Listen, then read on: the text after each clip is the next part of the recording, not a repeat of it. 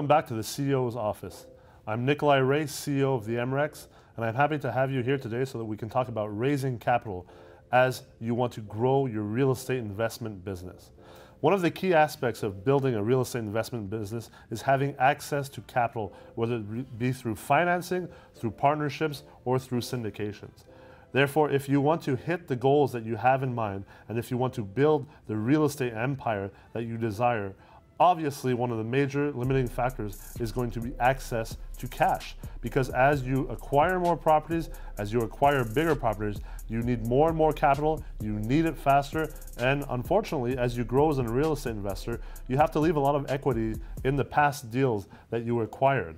Therefore, you kind of end up with a chicken and egg problem where you have access to bigger and better opportunities, but you actually have less and less cash, even though your net value is a lot higher.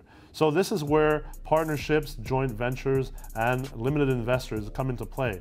Therefore, the first thing that you have to do if you want to raise capital is number one, make sure that you have a solid team with regards to securities law and to tax planning. So Everyone thinks that in real estate, if you start to raise capital from friends and families, from neighbors, from people who you work with, that it's as simple as, as just saying, hey, get into my deal, put in 25,000, put in $50,000, and we're gonna buy a 24 unit property or a 150 unit property. But actually, the minute that you start doing that, you're not actually working in real estate anymore, you're actually working with securities. And securities are legislated by various governing body, bodies, depending where you are, if you're in the US or if you're in Canada.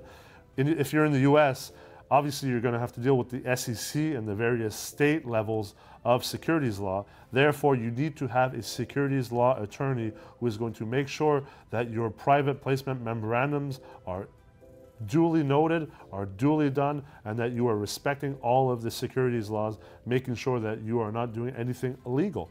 And on the second front of that is tax planning, because depending on how you structure your syndications or structure your joint ventures, this is going to have a major effect on the tax planning of your investors, your partners, and yourself. And unfortunately, taxes are inevitable. They're just like death. You can't really get away from them, no matter how rich you are, no matter, no matter how many units you acquire. Therefore, we're to consider that at this moment, you've truly understood the importance of having a tax lawyer and having a securities law attorney who's in your team, in your organization.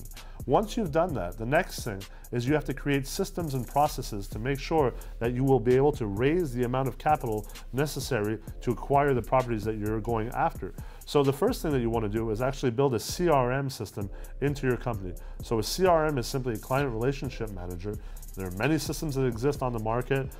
I suggest that you go and look at the various systems, test them out, find out which one you prefer to use, which one is more easier for you to use. And then what you want to do is start networking, start building out your network of potential investors and partners. This is something that has to be done actively.